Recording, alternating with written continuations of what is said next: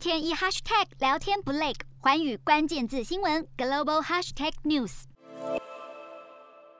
海上除了中国的辽宁号航空母舰，不远处还出现一艘护卫舰进行监控。辽宁号航母编队在二零二一年十二月前往黄海和东海海域进行编队搜救以及舰载机战术飞行等演练。中国官媒央视公布画面，指出辽宁号在向西太平洋航行期间，有国外军舰对辽宁号编队进行接近侦察和跟踪监视。据了解，这应该是辽宁号首次和国外军舰同框合影，而且这艘军舰传出正是日本出云号直升机护卫舰。事实上，日本防卫省在二零二一年十二月中，就曾经公布出云号所拍到的相关照片，包括辽宁号舰载机起降。目前，辽宁号编队已经返回青岛母港，出云号也结束侦察任务。日韩焦点全面掌握，东亚局势全球关注。我是主播刘以晴，全新节目《环宇看东亚》，锁定每周四晚间九点，环宇新闻 MOD 五零一中加八五开破二二二，以及晚间十点，环宇新闻 YouTube 频道播出。